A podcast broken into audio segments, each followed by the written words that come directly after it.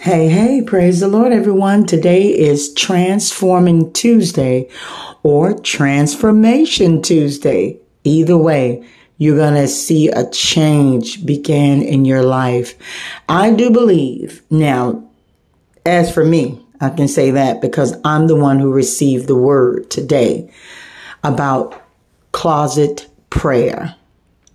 Closet prayer the Lord was just sharing with me that this is my season to do closet prayer, meaning less complaining, less murmuring and disputing, um, less being discontent because of how things are, or choose not to be offended, because God said in His Word, if you pray in secret, he will reward you openly.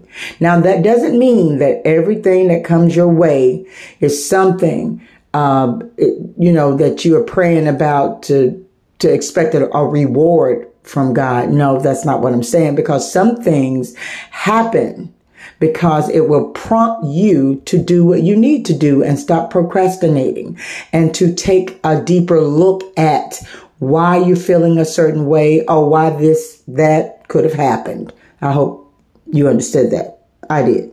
Anyway, so closet prayer.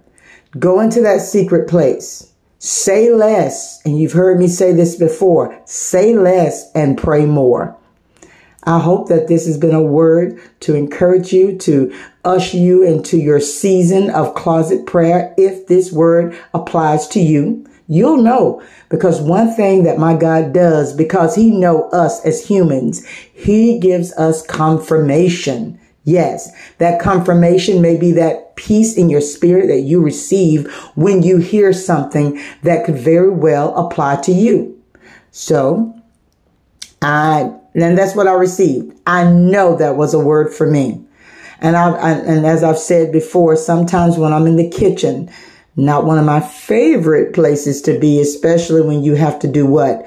Prepare it, serve it, and clean up after. Ah, it can be toiling. But at the same time, when I am not complaining, murmuring, being discontent because it's something that has to be done, God just at times drop a word of wisdom, a word of knowledge, a word of encouragement, a for a, a foreseen word, however he wants to do it. But there are times when I'm in that kitchen, I get something that is first just for me. So if it's just for you, take that word of wisdom and be blessed.